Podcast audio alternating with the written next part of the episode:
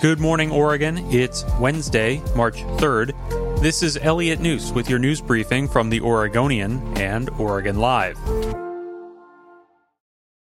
More than a decade after Oregon lawmakers clamped down on wining and dining with lobbyists, they're considering easing those limits. The legislature passed Senate Bill 10 in 2007 after members were embarrassed by reports in the Oregonian on how beer and wine distributors paid for legislators to travel to Hawaii. The law bars legislators and other public officials from accepting more than $50 per year from any entity that wants to influence a government decision. Senator Fred Girod, a Lyons Republican, who is the chief sponsor of Senate Bill 463, said during a hearing last month that scrapping the limit would help nurture the types of relationships lawmakers need in the Capitol because people are better able to connect when they're sharing a meal or drinks. The proposal got a warm welcome from his Democratic colleagues on the Senate Rules Committee. Senator Ginny Burdick said the current rules were meant to address egregious circumstances, but added that the fix may have gone too far.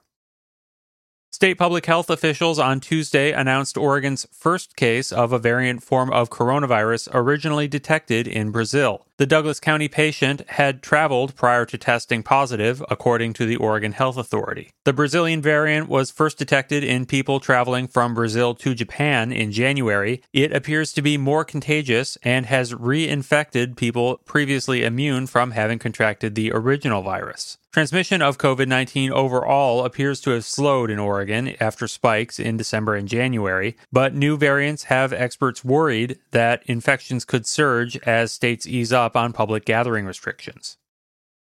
Five Democrats in the Oregon legislature have filed a bill that would dramatically increase the state's minimum wage from as low as $11.50 an hour in some places to $17 an hour statewide. That works out to a little more than $35,000 a year for someone working 40 hours a week beginning next year. The bill would do away with existing regional differences in Oregon's minimum wage that were created to insulate businesses from higher expenses in rural areas where the cost of living is lower. Although the proposed minimum wage hike has has five co sponsors. They are all in their first year in the legislature, and Democratic leaders have not listed the bill among their priorities. That probably means it has little chance of passing, especially if Republicans were to threaten another walkout to block it. Just one in 15 Oregon jobs pay the minimum wage, according to the latest state data. The hourly minimum goes up every year under provisions of a bill passed in 2016, rising to $14 an hour this summer in the Portland area, and less in other parts of the state.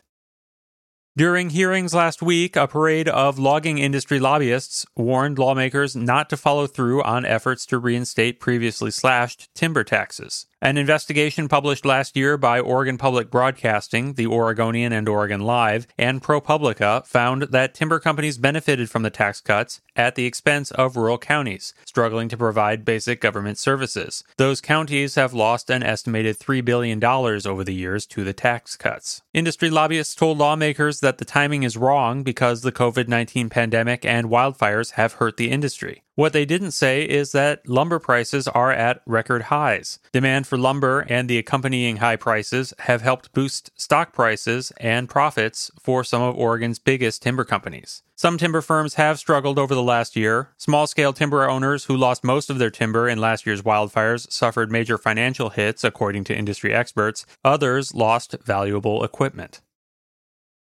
The Oregon Brewers Festival has been canceled for the second consecutive year because of the COVID 19 pandemic. Art Larrance, who founded the festival in 1988, said that even with virus numbers dropping and vaccines becoming more available, there isn't time to get the event organized. Portland's signature gathering of craft breweries has become one of the largest on the West Coast, attracting over 50,000 attendees annually in a normal year. Another major event for the region, the Portland International Film Festival, has announced it will be totally reimagined for the coronavirus age with virtual screenings and drive in shows. The 2020 Film Festival was held in March, just before venues and gatherings shut down in response to the pandemic.